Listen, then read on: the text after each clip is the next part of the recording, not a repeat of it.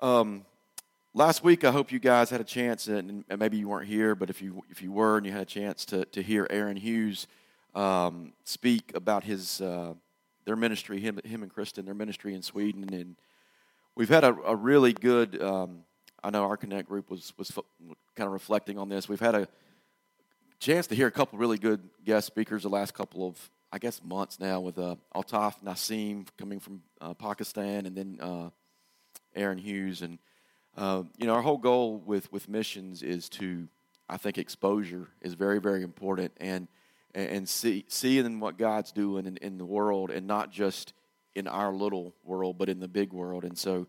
I really enjoyed Aaron and Kristen being here last week, and if you missed that or you, you need to get more information about their ministry, just let me know.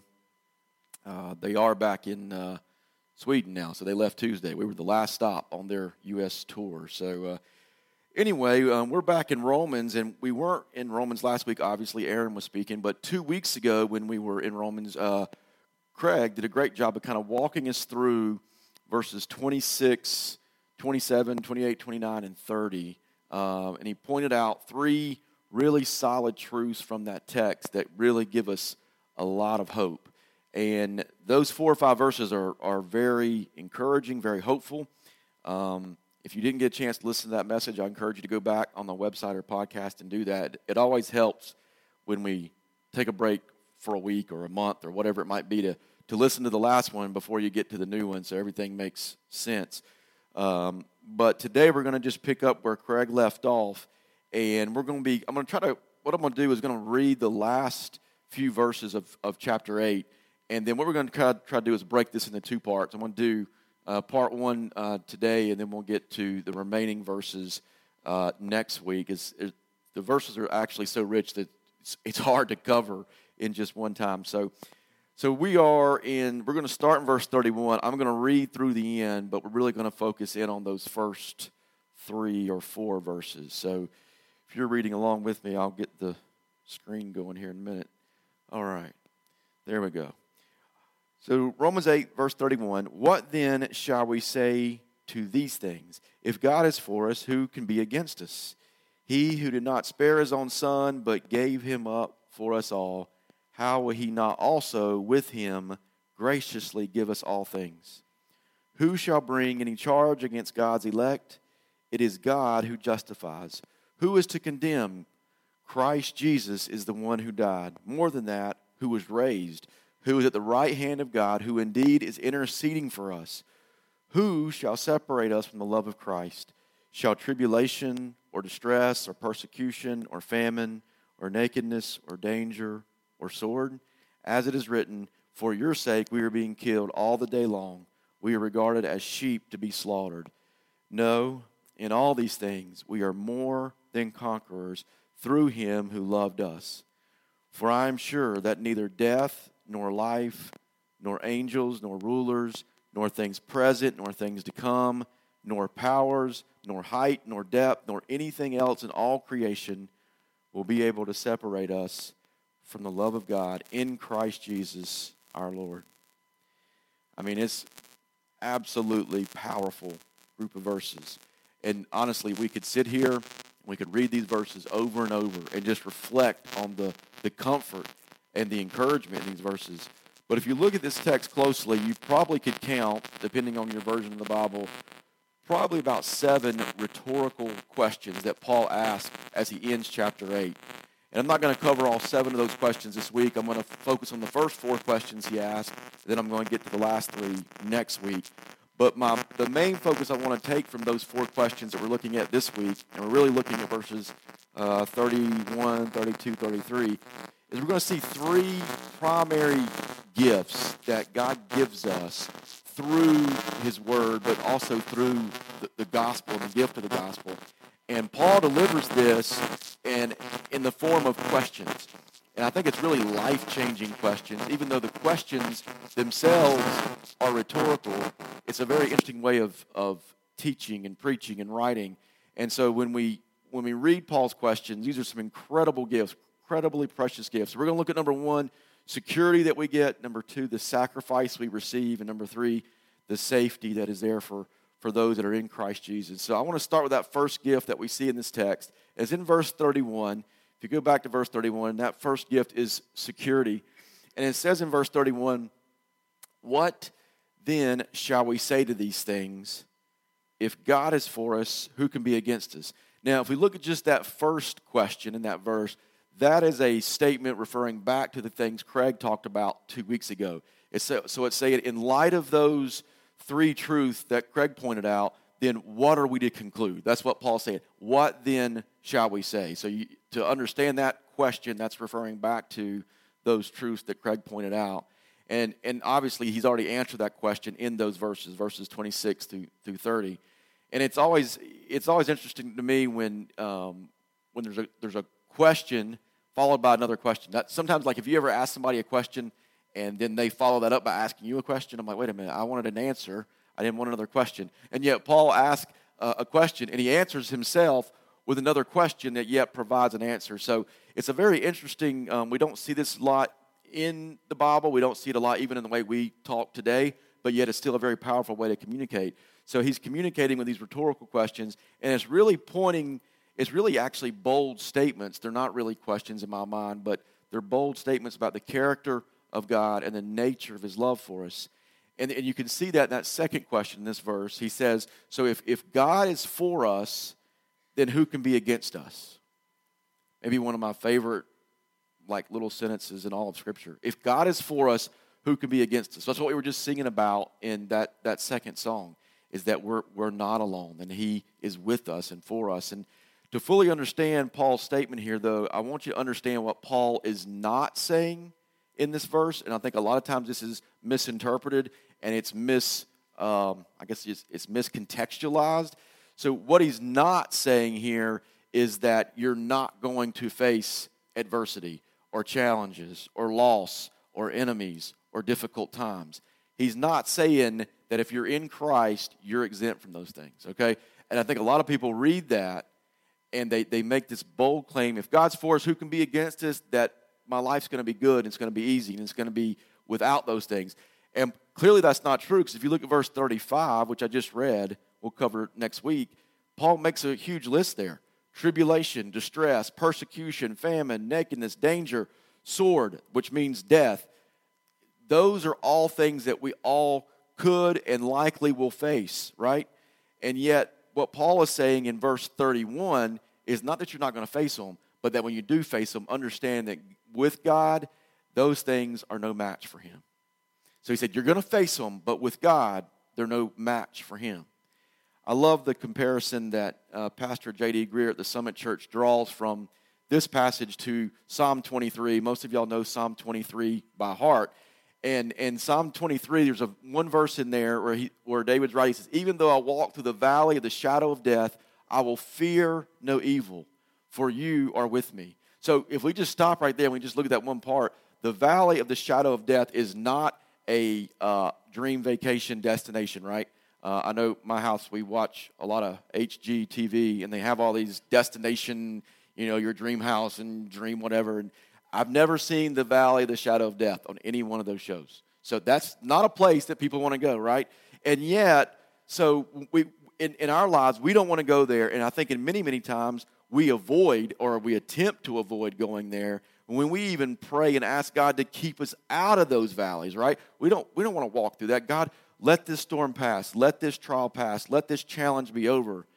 And yet, what, what David's saying in Psalm 23 is very applicable and practical truth for us. And it's that I know that I'm going to walk through the valley of the shadow of death. There's not a question. He says, I am in the valley of the shadow of death. That's part of life for all of us. Like, that's unescapable. Like, if one of the, the they say that, you know, taxes and death, right? The things you can count on in life uh, we, as human beings, and it's very hard to grapple with that, we are not made to live here eternally.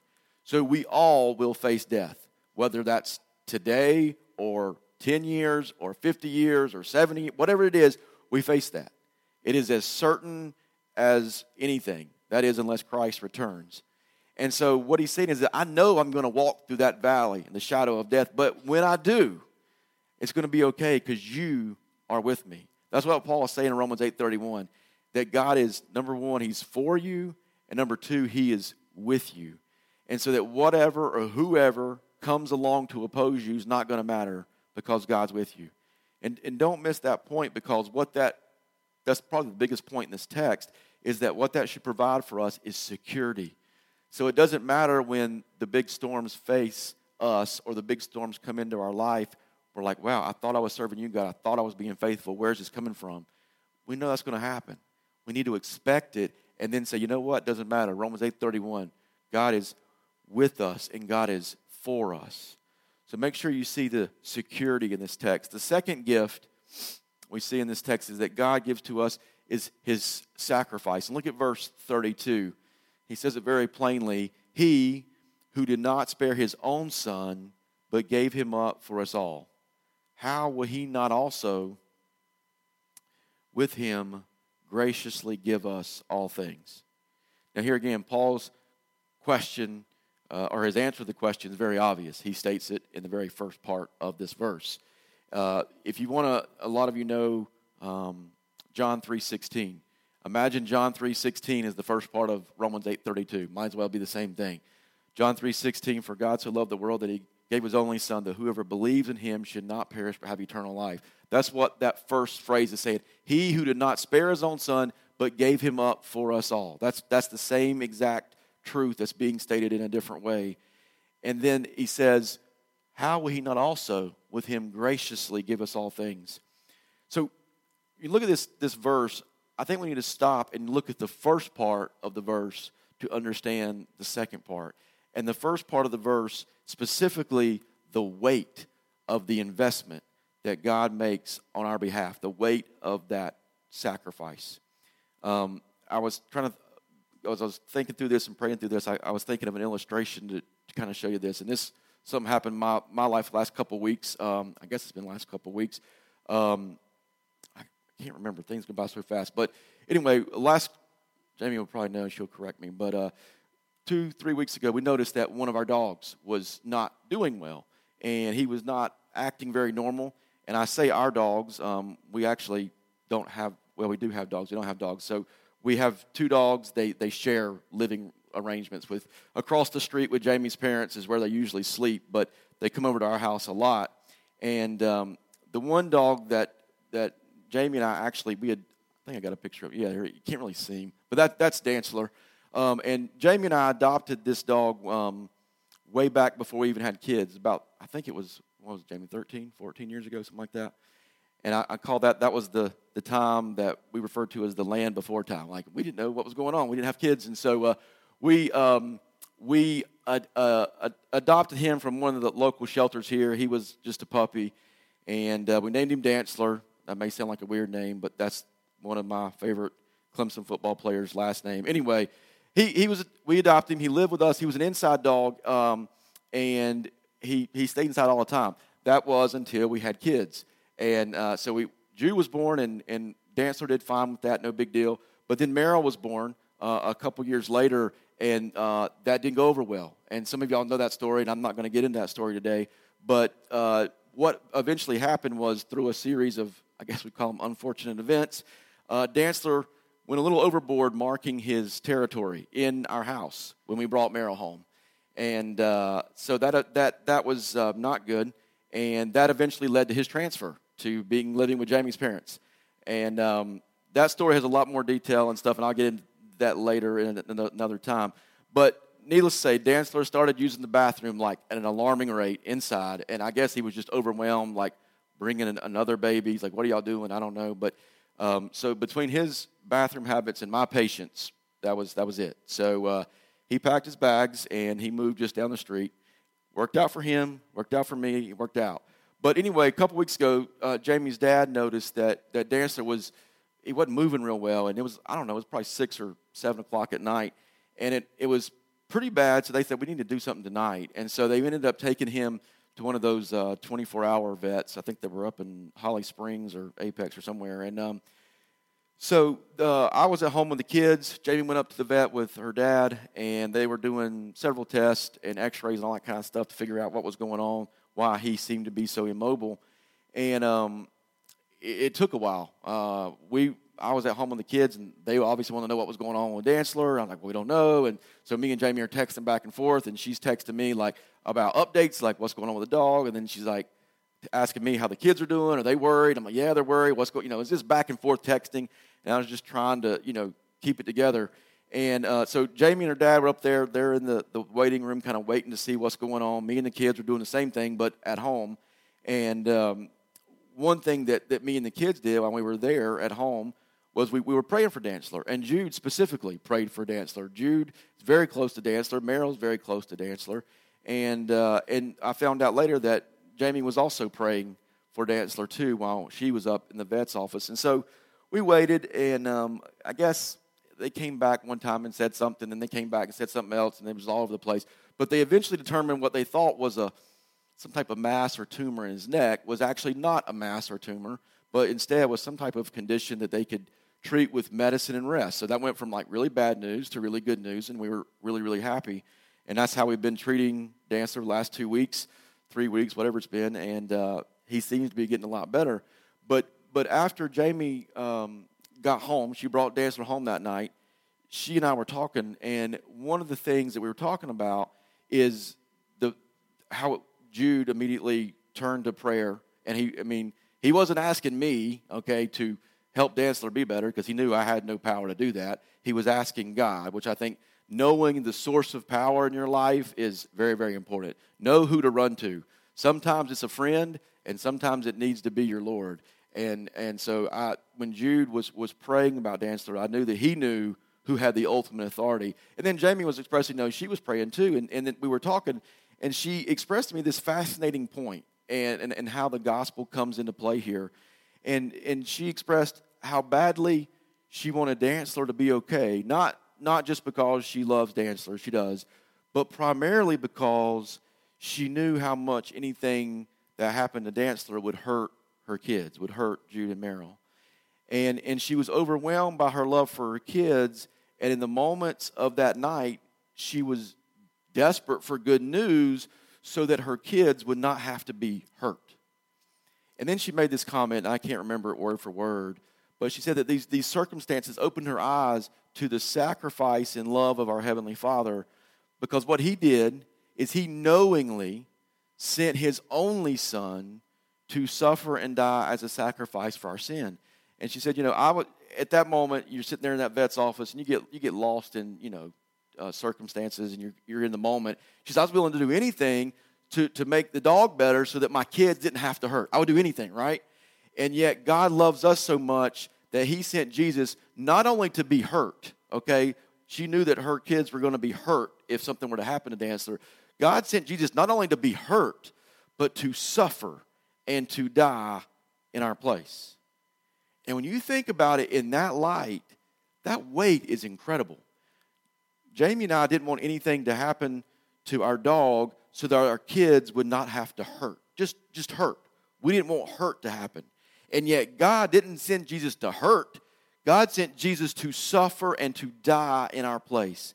That is an incredible, incredible sacrifice that carries a weight that I don't think we realize enough until we're in the moment. We're in those challenging circumstances. And that's why in verse 32, it really should change our perspective. He who did not spare his own son didn't send him just to hurt, sent him to die, sent him as a sacrifice. After that kind of sacrifice, that kind of investment, I think we, we can and we should know the answer to Paul's question in the end of verse 32 and that he will supply every need. J.D. Greear puts it like this He said, He's got more invested in your life than you do, so relax. That's a good way of putting that, right? He literally, if you think about what he's got invested into you, I think he's going to take care of you. If you don't have the money to pay the bill at the end of the month, you don't have the job, you don't have the circumstance, you don't have the relationship, he's going to take care of that. It may not feel like it. I understand that. But think how much he has invested into you. It'd be like you taking your life savings, everything you've worked for, everything that means everything to you, and putting it in one single investment. You're going to do everything you can to take care of that investment, right? Well, you are that investment for God. He's not going to save you to leave you. He's not going to save you and say, you know what, you're on your own. There's this idea in our culture that a lot of times that God is, He's there, but God creates us and then he kind of leaves us alone, right? So there's there's this overwhelming presence in the sky. Yes, we're made by something, a creator, but he really doesn't care about our lives and about the details. And I'm going to tell you that is the most fur- furthest thing from the truth you can imagine. He cares about every detail. He cares about the moments with, with animals when you're hurting. He cares about moments when you feel alone and you're hurting. He cares about moments when you think you're having anxiety over something that you shouldn't be having anxiety over. He cares about every single thing. And I'm telling you, if you look at the end of verse 32, how will He not also supply every single need? I like Pastor Greear's word, relax. That's a word I need to hear because God has it under control. So we've seen the security, we've seen the sacrifice, and the last thing I want to look at as we close is the safety that God gives us in Romans 8. Look at verse 33. We're going to dive more into the rest of it next week. Paul says, Who shall bring any charge against God's elect? It is God who justifies. All right, so that language, obviously, when I read those words, probably or should bring to, to mind that's courtroom language, right? That's who's bringing charges against this person, who's the, the accuser, the accusation, all those are, it's, courtroom language. And in our lives, I will tell you that a lot of you already know this, but charges uh, against us can come in many, many different forms. And a lot of you have faced these already. A lot of you are facing these right now. So a lot of us, you know, you may have had a, a difficult upbringing where your parents were always accusatory, where they condemned you. Every single thing you did was wrong, and you never could please them. And so your accusations and your charges were brought against you, maybe even from when you were just a little kid. Or, or maybe it's now where you work at a situation where you've got a coworker or your boss is very condescending and they're critical and they're constantly bringing accusations against you. Some of y'all work in environments like that, and it's and it's very tough when you when you have that situation. For still others, for a lot of us, and I would include myself in this, that the charges that are brought against us come from ourselves. We levy the charges. We blame ourselves for everything that you're carrying, and you carry around the weight of guilt with you all the time because you are your number one accuser and you essentially serve as your own worst enemy. And then, still others, there are supernatural resources and sources of accusations and charges in terms of the spiritual warfare that's ongoing around us every single day. The Bible says it very specifically that our enemy is like a roaring lion seeking to whom he can devour. Okay, that means that you're going to have charges brought. That's what that means. So if you don't get them from your parents, and you don't get them from your job, and you don't get them from your teachers at school, and you don't get them from your family, you don't get them from yourself, you can be rest assured you're going to get them from your enemy. Because that's what the Bible tells us. So there's going to be charges brought. There's going to be charges brought. But what Paul is saying in verse 33 is that regardless of who or what or where the charges against you come from, that those charges will not hold up in the court of heaven. See, the charges can come. And y'all, y'all see this all the time. We see it all the time in the news now where somebody makes a charge, the, it's investigated, like, oh, there's no, there's nothing, that, that charge is not going to stick. Like, and the judge throws it out. The, it's never, it never even goes to trial because there's no, there's no way there has any evidence. And I would say when, when whatever charges come against you, what Paul is saying in verse 33 is who's going to bring any charge against God's elect? It's only God who justifies. So, see, it's not a coincidence. If you go back to Romans 8 1, the way we started this chapter, that the way it ends in verse 33, or as we get close to the way it ends, it ends the same way it begins, stating the exact same truth. Look, look, at, look at these two verses comparatively. Romans 8 1, there is therefore now no condemnation for those who are in Christ Jesus.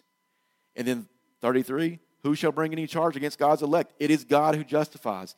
In the ultimate courtroom for all of eternity, God's the judge. God's the ultimate judge. And that's why, that's why Paul says it is God who justifies. Like, just in case you had any, uh, you weren't certain, there's only one judge. And there's only one opinion that matters.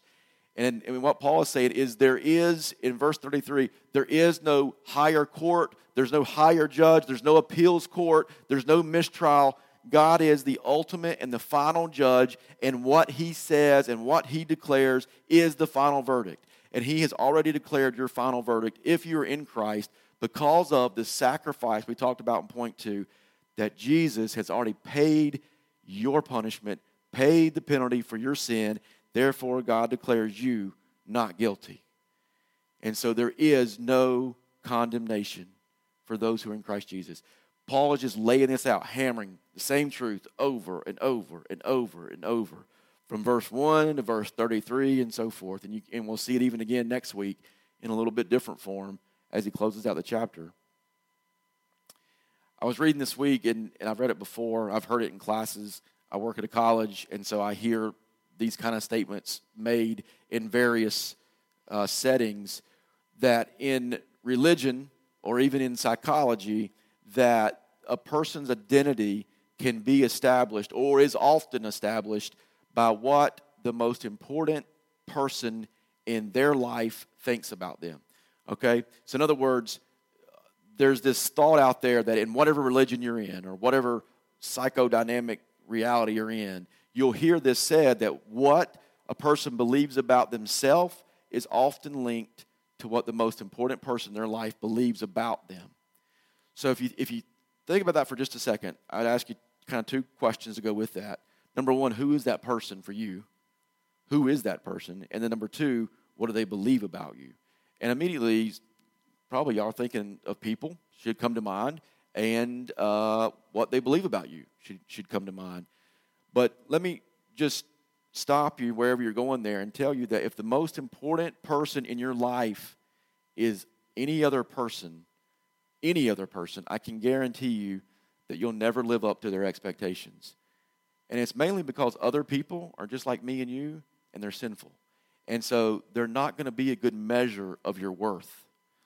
Likewise, this is also true of some of us, you might be the most important in your own life. And so if you're the one that is the most important person, then you're also not going to live up to your own expectations. You're going to deal with guilt and doubt, and you're going to never be able to meet the expectations you set for yourself. See, the most important person in our life needs to be God. That's an obvious truth. But when, when the most important person is God, we can know that we will always accurately be identified. Our identity will always be accurate because we will be who God says you are. Not who you think you are, not who so and so says you are, but who God says you are. And in verse 33, Paul says it is God who is the one who justifies. And it's vitally, vitally important that we remember that truth when we face accusations against us, especially accusations from our enemy. Accusations of any kind. But we know accusations will always come but rest in the knowledge and knowing that they are never going to hold up. They're never going to stick in the courtroom of eternity. As we wrap this, these, these three verses together, these, I guess there's four questions in these verses. I, I hope that you can feel the comfort and I hope you can feel the encouragement from these verses. And that would be if you are a believer in the Lord Jesus Christ. Let me be very, very clear as I wrap this up that everything Paul is saying here is, is not designed for all people. This is not a blanket statement for all people of all the world. This is a statement intended for believers in Jesus, those who have placed their faith in Him to save them from their sin. They have confessed their sin and they have asked Him to be the Lord of their life. That is who Romans 8 is for. If you think about Romans 8 1, there's no condemnation for who? For everybody. Is that what it says? No. There's no condemnation for those who are in Christ Jesus. So let me be very, very clear that if you're not a believer here this morning and you've not reached a point where you've placed your faith and your life in His hands, you've not asked for forgiveness of your sin, then everything I've said does not apply to you.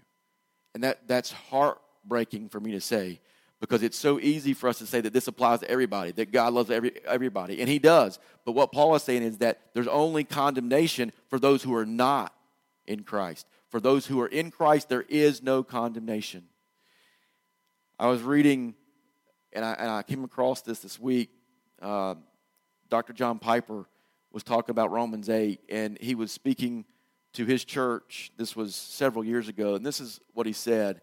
And I would issue this same challenge to you. He said, My prayer is that the breathtaking goodness of the good news in Romans 8 will not comfort you on the path to destruction, but lead you through faith to the path of life. Y'all see what he's saying there? D- don't hear what I'm saying this morning and be comforted by that if you're not in Christ. Because what that's what it's going to do is lead to your destruction. You're going to think, "Oh, I'm good. I'm fine. All that stuff's meant for me." And what Paul is saying is, "No, it's not. If you're not in Christ, it's not meant for you."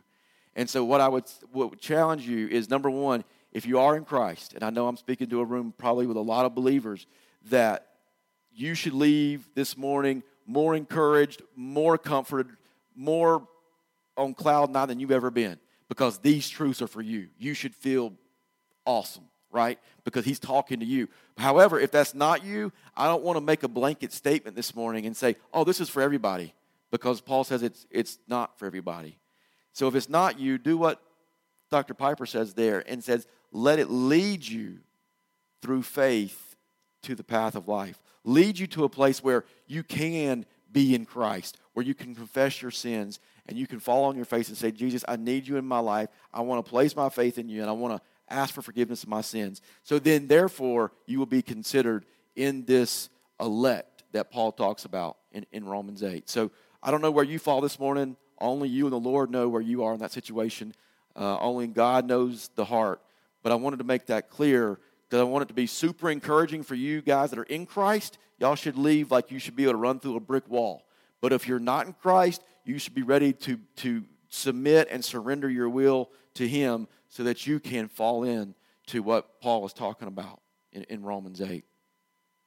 So I'm going to ask the, the band to come, and they're going to close this, and, and we're going to finish up with uh, the last few verses next week. Um, if you want to be reading and reflecting there for next week, be a good place to go because we're going to be finishing up uh, Romans Romans 8 next week. Lord, um, as the band comes, I just uh, pray that we would worship your name in spirit and truth as we close this service. And Lord, I do realize that the, the percentages would say that most people in this room, if not all people, I have no way of knowing, um, they are believers in you. They have placed their faith and trust in you. And Lord, if that is true, and only you can verify that, then let every single one of those people this morning leave with their head high, their heart high, that they be encouraged and just be totally secure, totally safe because of the sacrifice that you've made. That's what these verses are about. And I don't want anybody to, to miss that. And I pray you would give that comfort to them and just holding them in your arms. But Lord, if there's just one person, maybe they're not even in this room, maybe they're going to listen later in their car on a, on a podcast or on our website or, or whatever. If there's just one person that hears this message and they're not certain that they are in you, that they've confessed their sins, they've asked you to forgive them, they've placed their 100% faith and trust in you and asked you to be their Lord and Savior, Lord, let these verses that Paul leaves for us today push them and challenge them to make that decision, to put their faith and trust in you. So then the, the things we've read about today can then be applied to their life as well. Lord, I, I pray that these verses have not paved the road to destruction for any non believer that may read them, may hear them, but instead would push them and challenge them to a saving faith in your Son. Thank you for the greatness and the goodness and the glory of your word. It is, it is humbling just to read it. And Lord, I pray we would spend time this week reading it, spending time reflecting, meditating upon it, talking about it, talking to our family, talking to our friends, talking to our coworkers and the students around us, whoever, wherever we may be, that God would, you would put yourself on the throne of our lives and that you would be the one we talk about, you would be the one we think about. Resume your rightful place in our lives as King. We ask these things in your name. Amen. Let's stand.